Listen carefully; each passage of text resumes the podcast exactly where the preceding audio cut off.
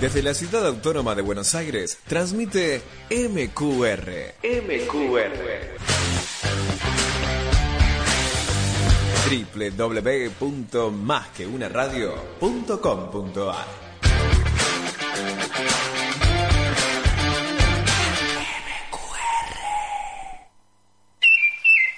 Bienvenidos a Jackson en el aire. En esta aventura amor y coraje, solo hay que cerrar los ojos y echarse a volar. Y cuando el corazón galope fuerte, déjalo salir. No existe la razón que venza la pasión,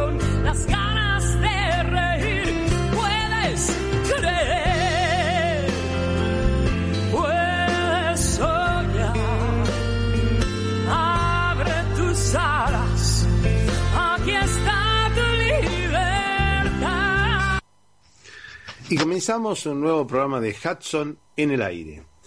Bienvenidos, bienvenidos a este nuevo espacio. Ustedes saben que Hudson en el aire le transmite todas las novedades del Parque Ecológico y Cultural Guillermo Enrique Hudson o eh, William Henry Hudson o Guillermo Enrique Hudson. Hudson tiene voz. Hudson tiene voz. Hudson tiene voz. Tiene voz.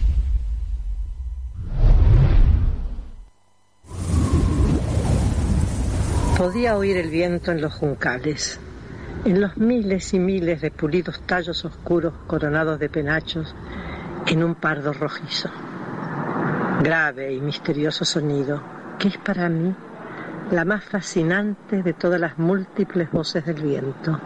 Tal sensación la debo principalmente a tempranas asociaciones en mi niñez, cuando solía salir a caballo por la vasta extensión de las pampas, en lugares en que los empenachados topes de los juncos llegaban al nivel de mi rostro. La vista de ellos me hacía estremecer, como si se tratara de un brillo sobrenatural o una melodía de los cielos. Aquellos que se deleitan en la música de los pájaros no comprenden cómo puede existir tantas personas completamente indiferentes a ellas que oyen hablar de su encanto o belleza con impaciencia y hasta con incredulidad. Es probable que en muchos casos la indiferencia sea el resultado de la vida en las ciudades y del efecto embotador que produce sobre el sentido del oído una atmósfera impregnada de fuertes ruidos trepidantes y también la estridencia de la música instrumental a la que están acostumbrados. Nuestra civilización es ruidosa y a medida que aumentan sus ruidos, los delicados y pequeños instrumentos que deben ser escuchados en un ambiente tranquilo van perdiendo su antiguo encanto.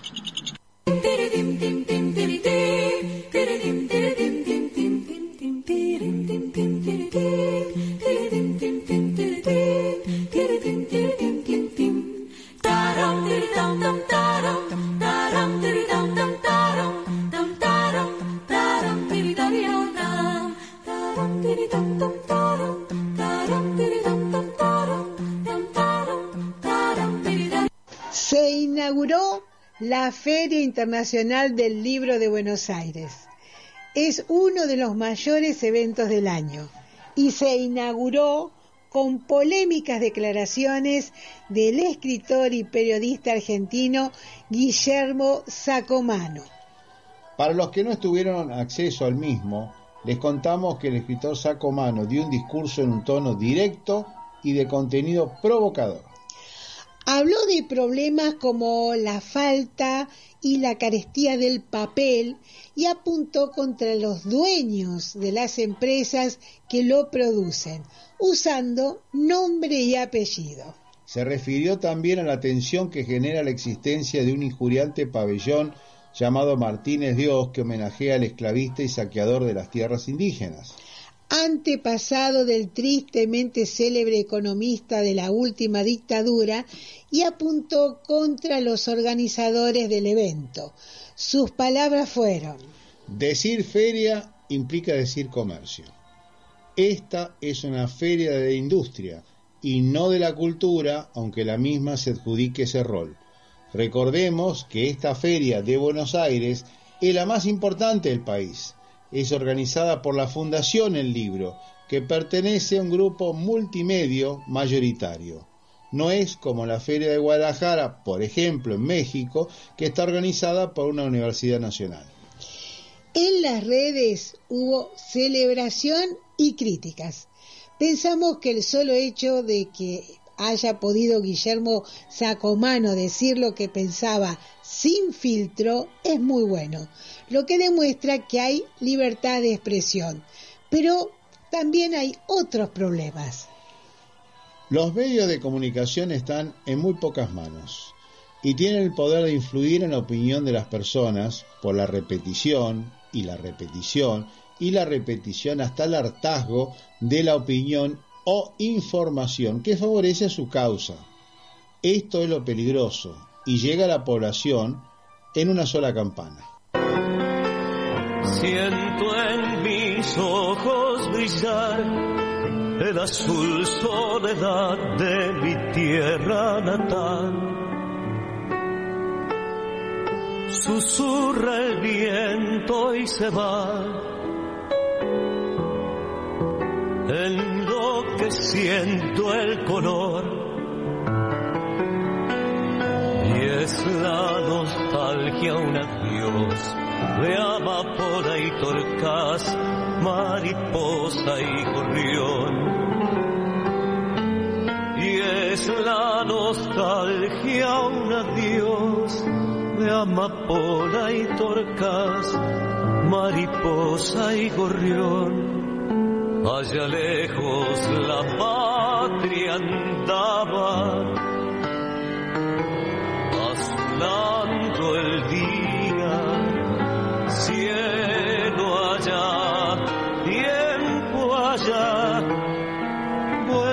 niño al asombro del sur.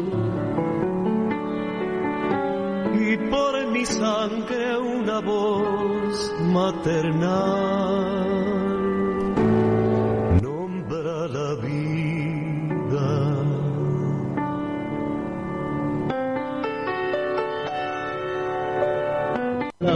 Aquí estamos en el stand de amigos de Hudson y nos encontramos con Roberto Tazano. ¿Qué tal Roberto?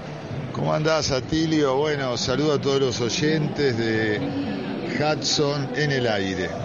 ¿Qué, ¿Cómo viene la mano este año en la Feria del Libro con este hermoso stand, un stand más grande que la última vez? Pues un stand de 32 metros este, ¿no? Sí, sí, bueno, gentilmente cedido para el Museo Hudson, para la Asociación Amigos, este, por la, Fundación El Libro y muy agradecido siempre. Este es el quinto año que estamos presentes consecutivos sacando la pandemia que se suspendió la feria.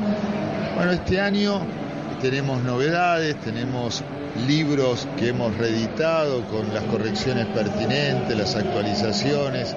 Podemos citar Un naturalista en el Plata, Ralph Herr, Aves del Plata, el tomo 1 que son los no pájaros, los no paseriformes. Y va a entrar la semana que viene una exclusiva edición de Mansiones Verdes. Vamos a tenerla para que todos puedan acceder. El stand es el 3221, está en el pabellón Ocre, frente a ATE, UPCN, la legislatura, eh, cerca del gobierno de la provincia de Buenos Aires, representado por el Instituto Cultural. El pabellón Ocre eh, se encuentra, ni bien ingresan por la avenida Santa Fe, en Plaza Italia. Claro, la entrada principal. Exacto. Y bueno, Atilio y Celia siempre presentes, infaltables.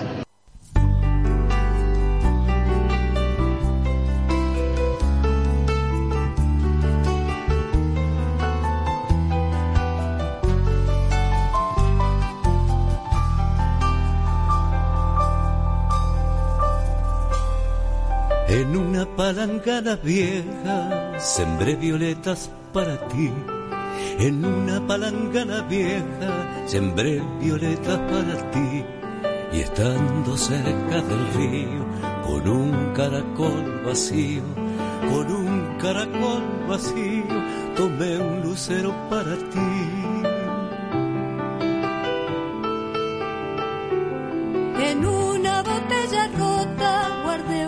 Cocuyo para ti. En una botella rota guardé un cocuyo para ti. Y en una cerca sin brillo se enredaba el coralillo, se enredaba el coralillo floreciendo para ti.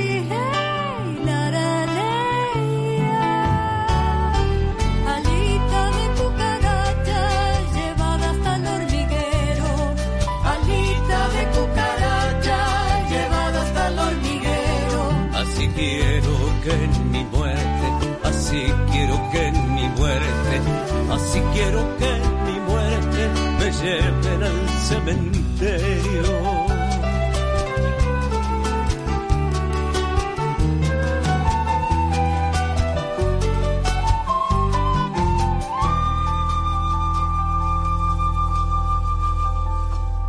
Basurero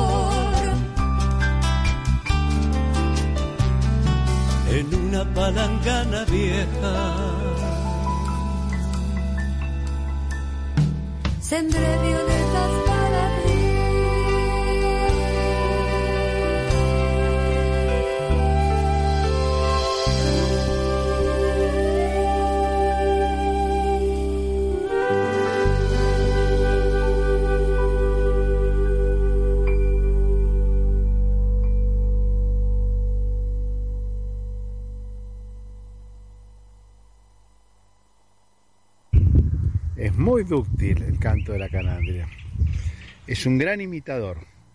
Hace distintos sonidos y no se la y se la confunde, porque no es el mismo trino monótono constante. Escúchenla. Es un mimus. Está copiando, está hablando distintos lenguajes. Calandria, mimus saturninos. Escúchenla.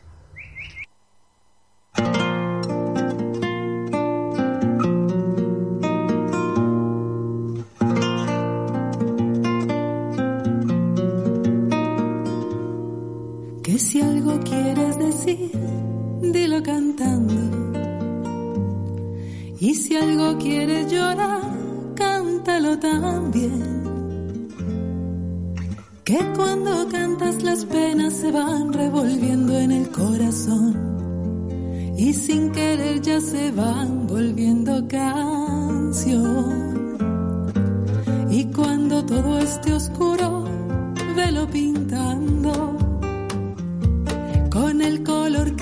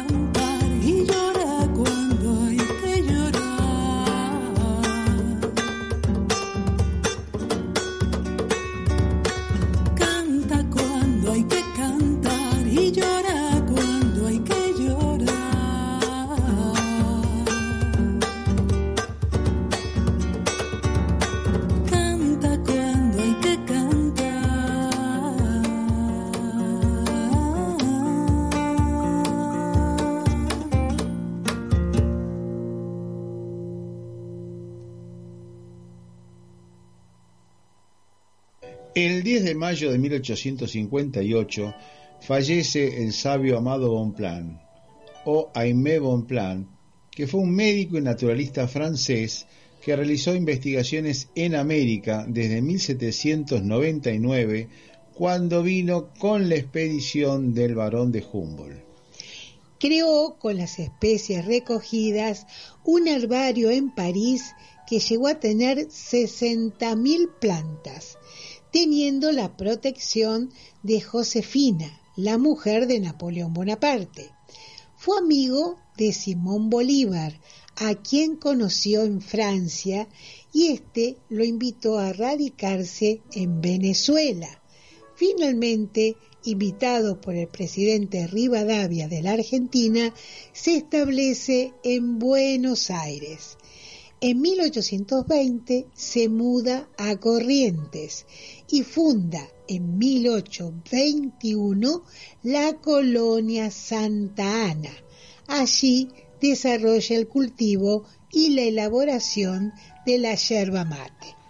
La colonia Santa Ana estaba asentada en un territorio que era disputado por la Argentina y por Paraguay.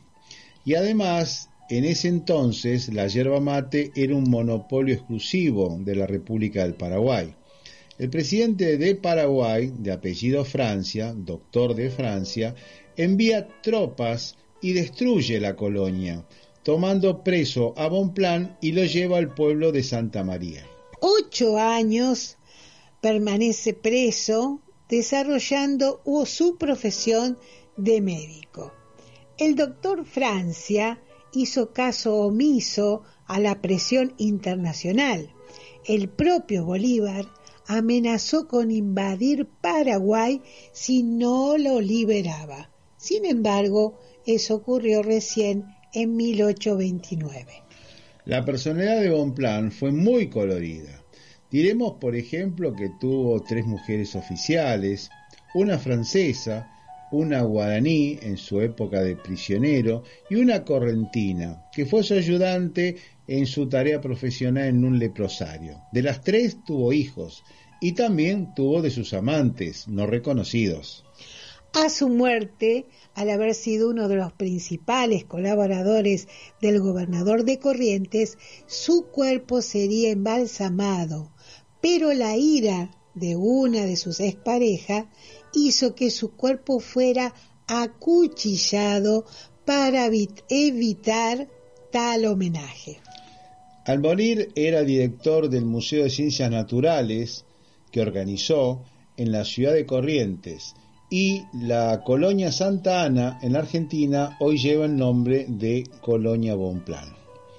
Tuvimos el honor de visitar el Museo de Bonplan en el año 2013 cuando todavía formaba parte de un colegio, pero hoy día tiene un edificio propio y es mucho más importante verlo.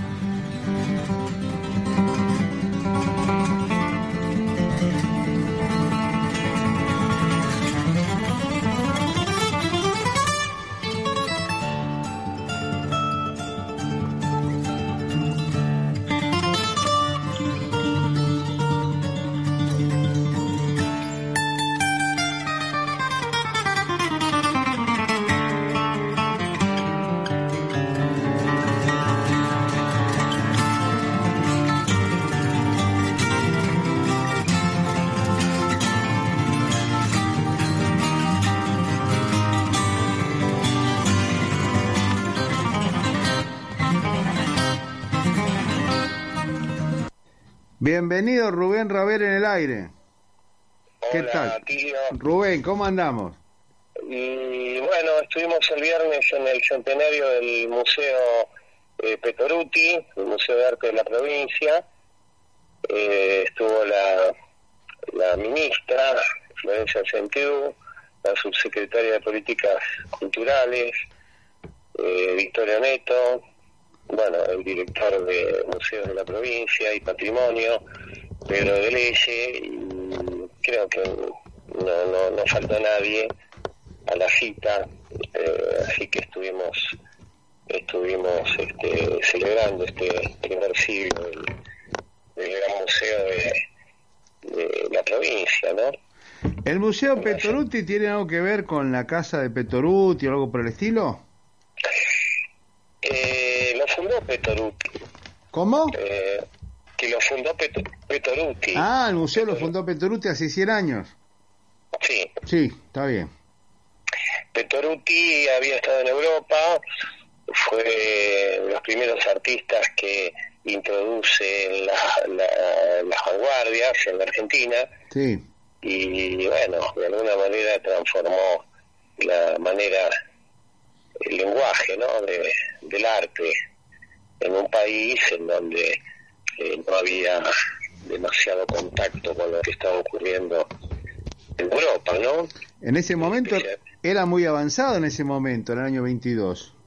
Y estamos hablando del cubismo, ¿no? Casi en sintonía con eh, los primeros trabajos de, de Picasso y, y, todos sus contemporáneos. Claro. Eh, bueno, una playa de artistas españoles, franceses, este, que, bueno, en medio del fascismo lograban este, expresarse eh, a pesar de lo que sobrevino, ¿no? En las guerras, el nazismo, este, bueno, y las manifestaciones intolerantes de las nuevas eh, formas estéticas.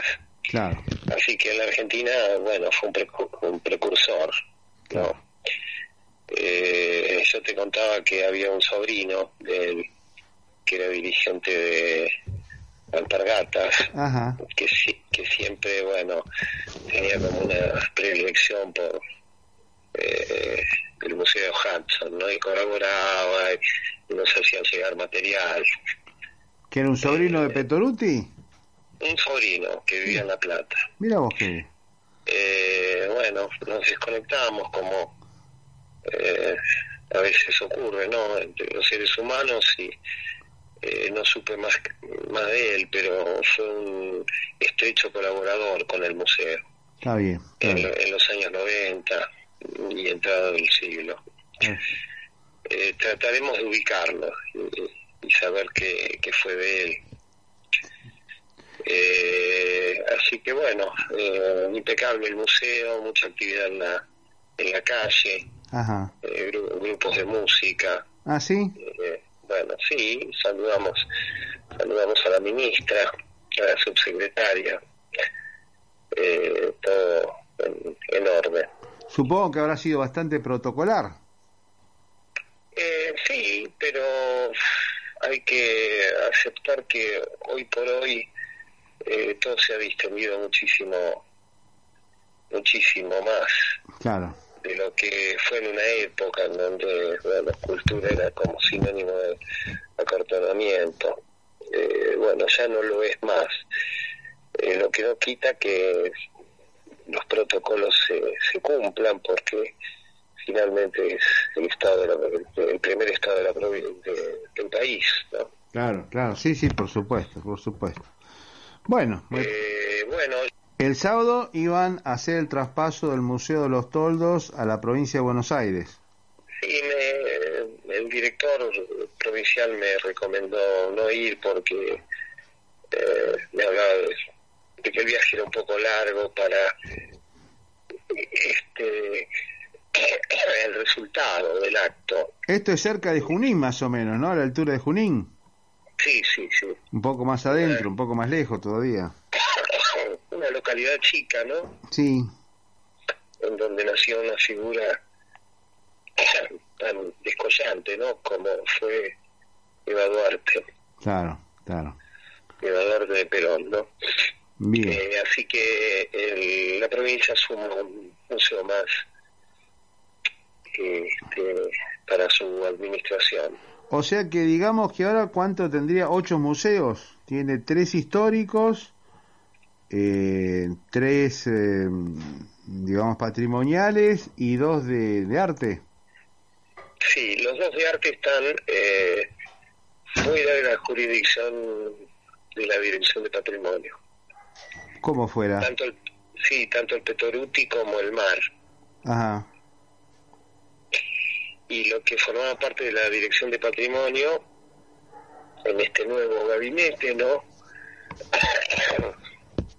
en este Instituto Cultural, eh, prosigue el archivo histórico, pero no así la biblioteca de la provincia, que pasó a otra área, ¿no? Ajá. Está bien, está bien.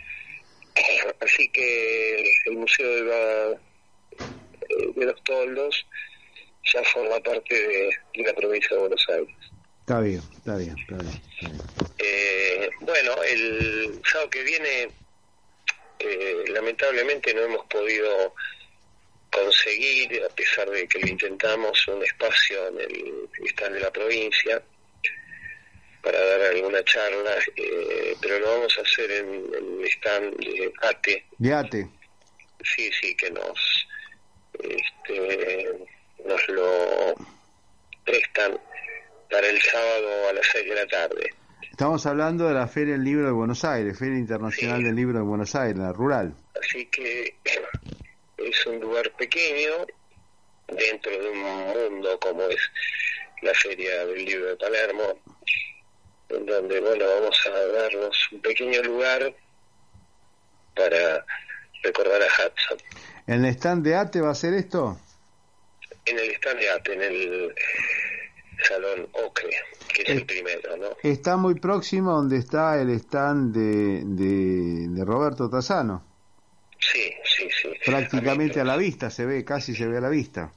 Sí, estuvimos intentando con UPCN, eh, capital, no hubo respuesta, y aparentemente provincia, eh, bueno, llenó eh, la agenda. El viernes, bueno, me dieron este, alguna chance, pero no fue posible.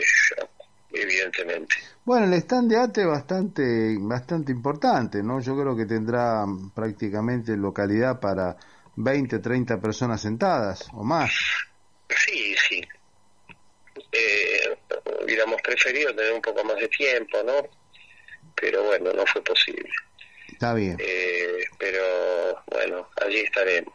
Y hemos tenido contacto con Jean-Philippe Barnabé, Ajá, que está jubilado, sí, es el autor de ese maravilloso encuentro que se hizo sobre la Tierra Purpúrea en el año 2004 Sí. en Uruguay. sí. Eh, ¿Está, bueno, ¿Está en Buenos Aires o está en, en- en Uruguay? Hoy está en Buenos Aires, pero mañana viaja a Uruguay y vuelve. Ajá, Eh, estamos también en contacto con Ana Larre Borges, claro. nos hemos escrito y está muy entusiasmada para hacer algunas cosas por el centenario de Hudson. ¿Está en Montevideo ella? Sí, sí, Ajá. pero va a venir a Buenos Aires. Ajá. Y con Felipe Arocena. ¿no? Ah, va a venir ella con Felipe Arocena, vendrá para... Eh, no, no, no, eh, están, estamos teniendo contactos eh, independientes. Ah, perfecto, perfecto. Bueno, ahora con el tema de internet, el contacto puede ser diario e instantáneo, así que no, no importa dónde estés, eh, se puede ser muy firme el contacto, sí. El, el- el vínculo con Ana Larre es eh, muy simpático, ella es bueno, muy amorosa y, y, este, la verdad es que es un placer que, que haya hudsonianos eh, tan sensibles, cultos en- del otro lado del río, ¿no? Del charco. Creo que había presentado un libro en la feria, en la feria del libro también, ¿no? No sé si en el 18, 19 o 17. Sí, sí, ella tradujo la carta diario del, del Ebro. Ajá, una carta que Hudson escribió de su partida, que es de su partida eh, en Buenos Aires en 1874, hasta bastante entrada su estadía en Londres, claro, claro. en el sur de Inglaterra. Bueno, tengo la garganta Bueno, se, se nota que tenés alguna algún estado un poco gripal todavía, se mantiene. Sí, el viernes viene la cadena TN, Ajá, que van a hacer un programa ¿al parque van? ¿Al parque? van al parque, van a usar como locación, ¿no? Ajá, Contar un poco la historia y cocinar. y cocinar. ¿Para qué programa? ¿Va a ser para un programa o para un Es evento? un programa, un programa nuevo. Ajá, Eh, no lo, la verdad que no lo conozco, no, no tengo tanto conocimiento de, de televisión, ajá. pero como que la comida está de moda, ¿no? Sí, sí, sí, comida con los chefs y todo ese tipo de cosas, sí. ¿Pero va a ser un, un encuentro solo o varios encuentros o una sola filmación? Un día solo supongo que será. Un día, un día solo. Ajá, Así que vienen el viernes. Va a haber eh, escuela, eh, va a haber, eh, bueno, visita del equipo de, de comunicación sí. de la provincia. A ver si de una buena vez podemos terminar con, con todo lo que es cartelería, comunicación visual. Claro, claro. y nunca te dio olvidar. En la arena me escribías, el viento lo fue borrando y estoy más solo mirando el mar. Qué lindo cuando una vez, bajo el sol del mediodía, se abrió tu boca en el beso como un damasco lleno de miel. Se abrió tu boca en el beso como un damasco lleno de miel. Herida la de tu boca que lastima sin dolor. No tengo miedo al invierno recuerdo lleno de sol. No tengo miedo al invierno con tu recuerdo lleno de sol.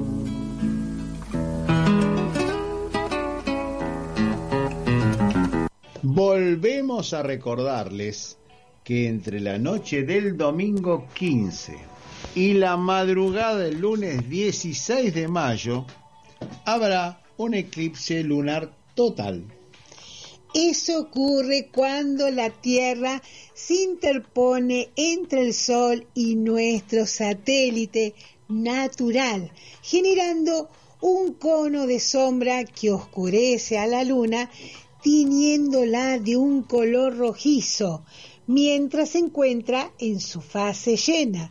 Por eso se la conoce como luna de sangre. En Sudamérica no volveremos a disfrutar otro eclipse lunar total y visible hasta el año 2025. Ojalá que la nubosidad nos permita ver este espectáculo ya que en la Argentina durará más de cinco horas. Comenzará a las 22.30 de la noche del domingo 15 y lo veremos que se empieza a poner opaco el disco lunar. A las 23.27, es decir, a las 11.30, comienza el eclipse parcial Gradualmente nuestro satélite se oscurece a medida que se va tornando rojizo.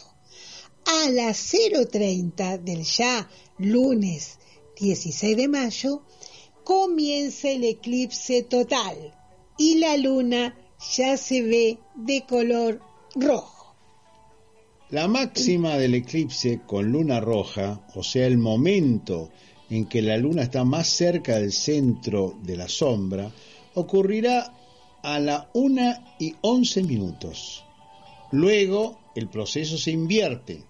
A medida que avanza el tiempo, la sombra de la Tierra comienza a despejar el disco lunar nuevamente, llegando al final del eclipse penumbral a las 3 de la mañana 50 minutos.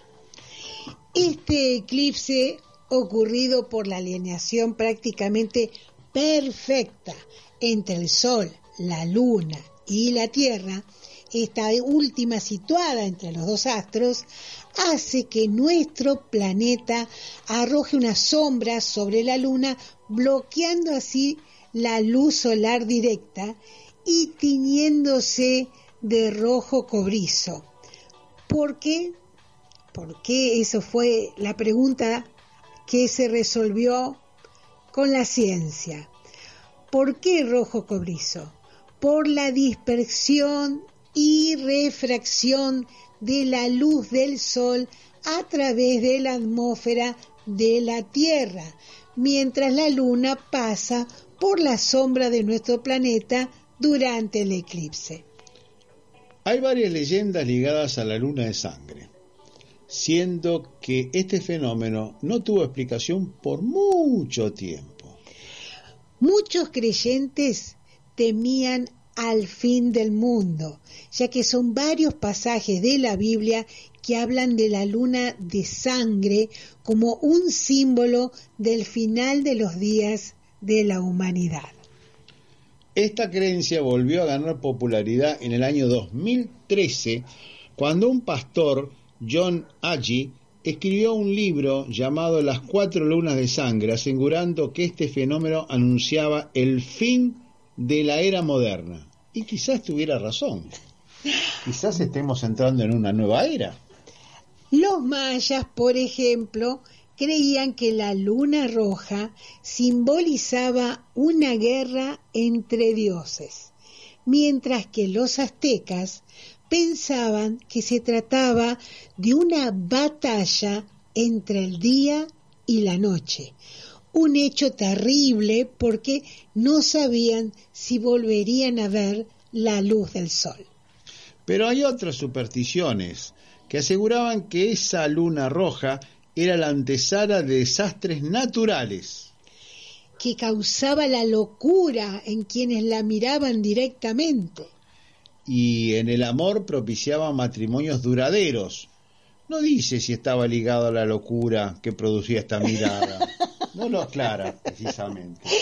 También tenemos a los temibles y terribles hombres lobo, que se supone que con la luna de sangre se descontrolan y es más fácil acabar convertido en uno de ellos. ¿Cómo serán los hombres lobo hoy día, no? A lo mejor tendrán otro aspecto. Y por último, entre muchos otros mitos, se decía que la luna roja ayudaba a tener una cabellera más fuerte. Qué pena que nos dice esto al respecto. Tal vez hubiéramos tomado baño de sol antes. Antes de que... Antes de perder el cabello, digo. Es decir, que quería saberlo antes que pasara todo esto. Es tarde, es un poco tarde. bueno, pero somos varios que quisiéramos al poco pelo que queda que sea más fuerte. Felizmente la ciencia ha desmistificado este tipo de creencias. Qué lástima. Para ver este fenómeno no hace falta tener ninguna precaución especial. Se ve a simple vista. Ojalá tengamos una, una noche despejada y luego, luego nos mostramos las fotos. Sí, vamos a sacar muchas fotos. Sí, el Ecuador, de luz Colombia al valle cafetal. Cuba de alto sol, nombre en el viento a México ancestral continente azul. En Nicaragua busca su raíz para que luche el hombre de país en país por la paz.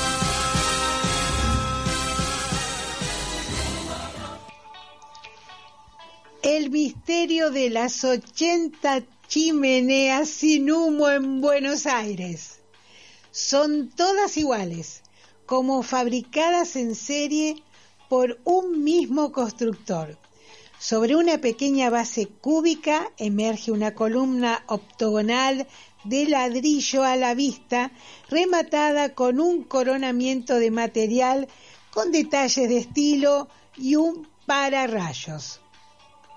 Están diseminadas por toda la ciudad y los vecinos la descubren en medio de las manzanas o dentro de algún predio y no saben bien qué son.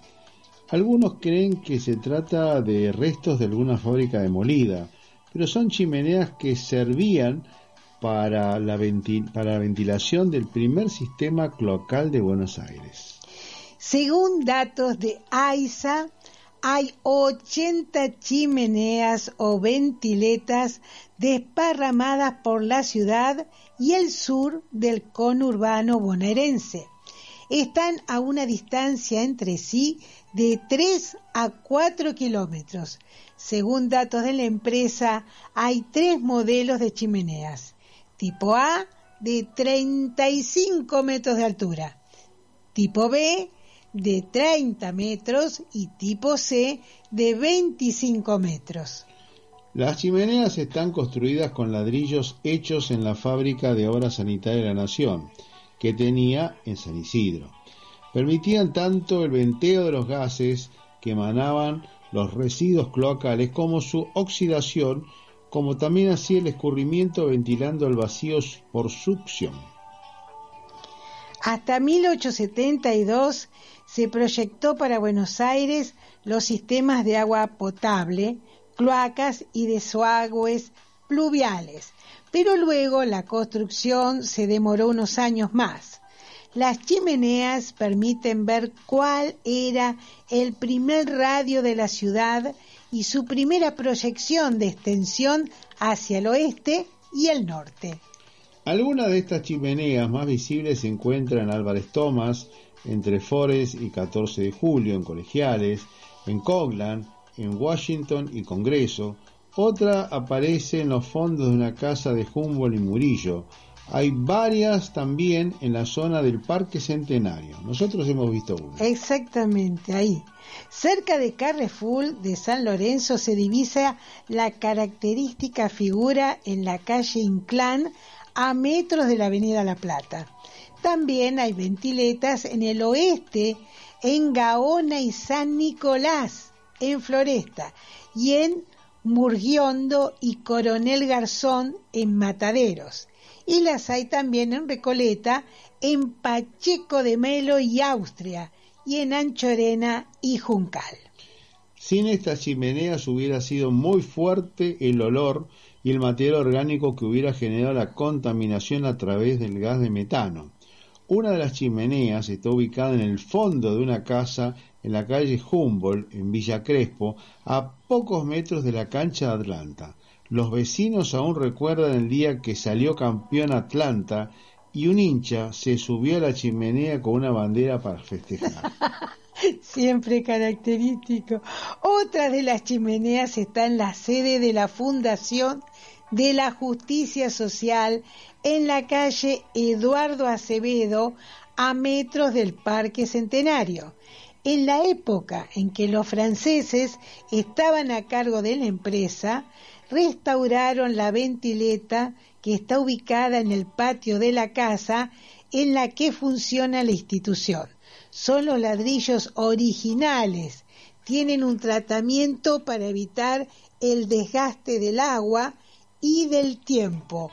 Como toda construcción porteña de más de 50 años, las chimeneas no pueden ser demolidas ni transformadas sin pasar por la Comisión de Monumentos.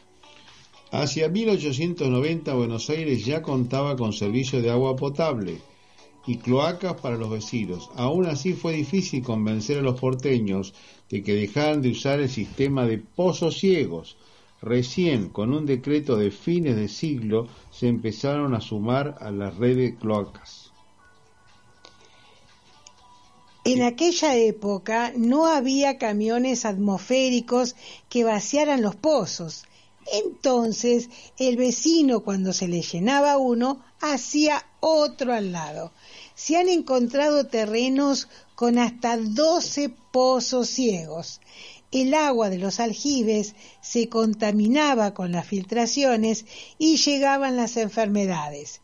Existía un sistema de rejas para evitar que la basura de las cloacas llegara al río. Por el momento, por el para el momento de su construcción, a fines del siglo XIX eran las obras de mayor altura de Buenos Aires, la ciudad de Buenos Aires, al igual que las chimeneas de las fábricas durante la Revolución.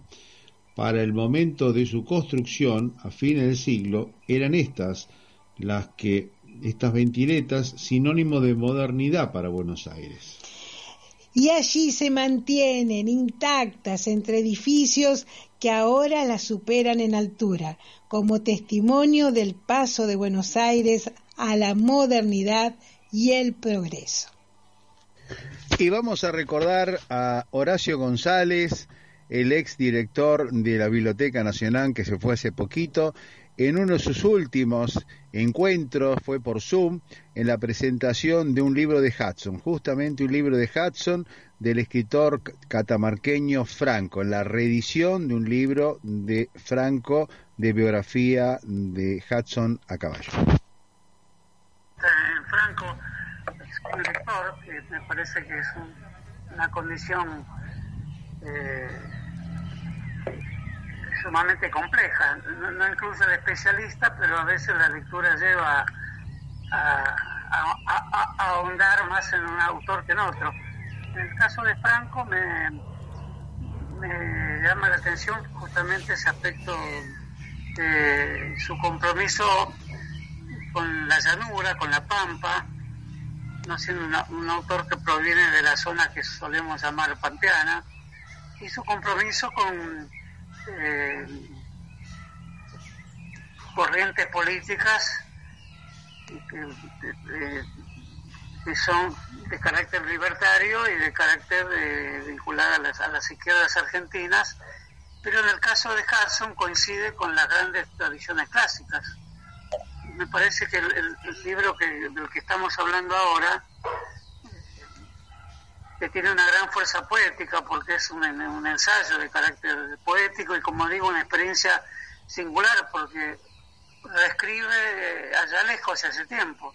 Es una reescritura de un, de un libro con un idioma parecido al de Franco, que al de Hudson, no es el de Hudson, es un, idioma eh, que diría que no es un idioma gauchesco, es una lírica libertaria, y en ese sentido la, digamos, la, la, triple condición de, Franco, de escribir ensayos, de escribir, de escribir poemas, de, de, hacer de los poemas delicadísimas metáforas. Aquí copié uno, La Calandria, que dice silencio de diamante, eso ya indica el modo de pensamiento de un autor. En el campo, ni un eco, de pronto la calandria, que haya en la luz su alpiste, desciende melodiosa sobre un gajito seco, como buena noticia sobre un corazón triste. La buena noticia es que descienda la calandria. Me pareció que estas breves líneas eh, de Franco suponen un uso delicadísimo de las metáforas. Eh, que baje un pajarito es una buena noticia. ¿Qué quiere decir esto? Las buenas noticias para nosotros pueden ser las buenas noticias escritas o conversadas y que entrañan un tipo de felicidad palpable que no sea necesariamente la de la naturaleza. En este caso hay un, posarse en un gajito seco con la buena noticia que es una calandria que, va a alegrarlo. En ese sentido, eh, la fuerza que tiene la, poética de, Franco es la poética del que revive la naturaleza, el que hace que la naturaleza hable por sí misma y que la misión del poeta sea finalmente hacer hablar a la, a naturaleza con la que sería su voz. Claro que en este libro eh, ensaya también ligarlo a, las grandes fórmulas de la filosofía europea, por ejemplo a Spinoza, también a Nietzsche. Y eso me pareció elocuente y, y extraño al mismo tiempo. Era atrevido, franco, porque evidentemente mostraba por otro lado, una relación con la de, la poesía con la filosofía y hacía de de Hudson un autor que eh, él, mismo se había separado de Darwin sin dejar de admitir que había una evolución en, el ser humano, pero se había separado nada más que para hacer poética a la naturaleza para hacer la parte de la memoria, además. Eh, Hudson es un escritor de la memoria, pero la memoria no es solo una memoria humana, es una memoria de la naturaleza humanizada. Y en ese sentido me parece que Franco tiene una fuerte influencia de Hudson. Esto entraña diversos problemas para la literatura argentina porque eh, Hudson era como, como lo definió Borges de un, de un, de un, de un lonjazo, digamos. Era un escritor argentino en lengua inglesa.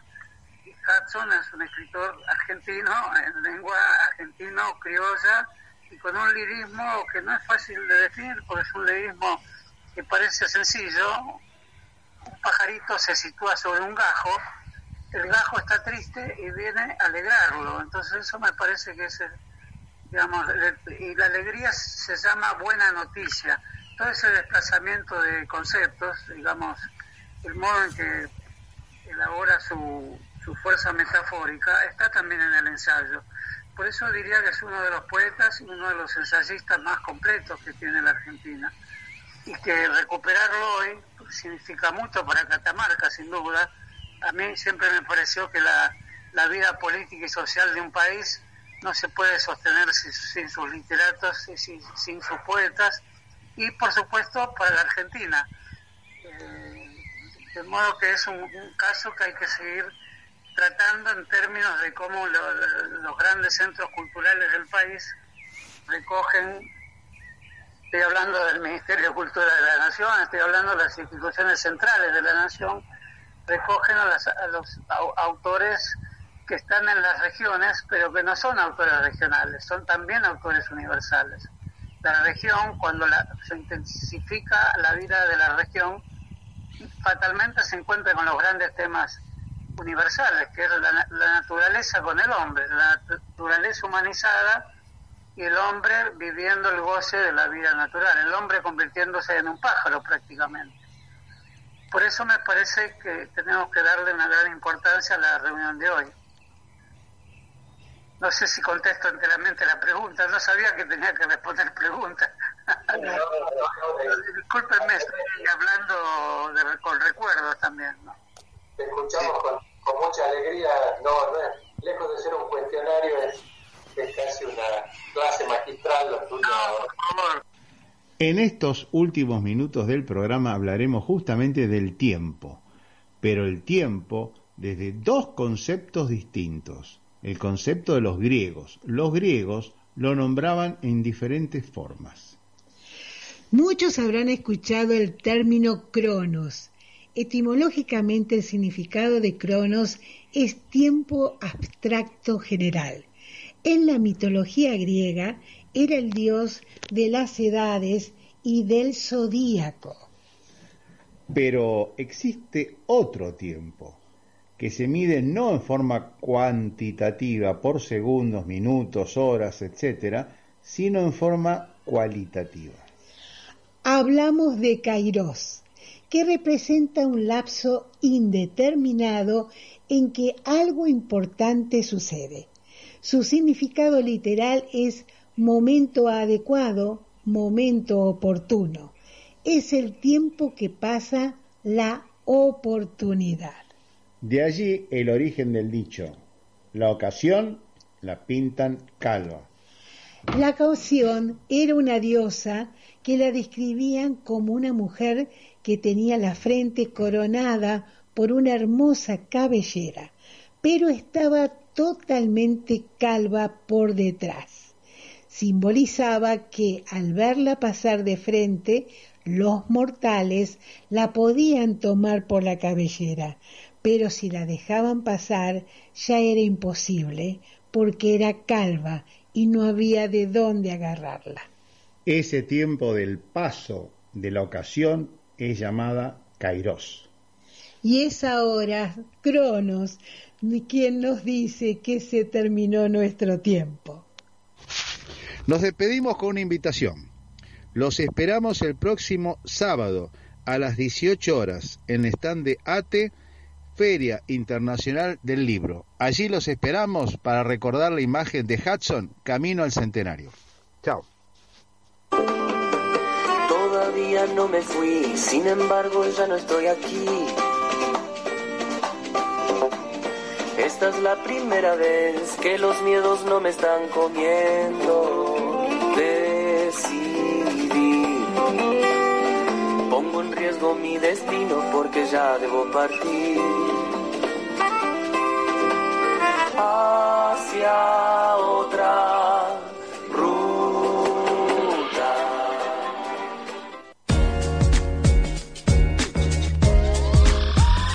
MQR, más que una radio.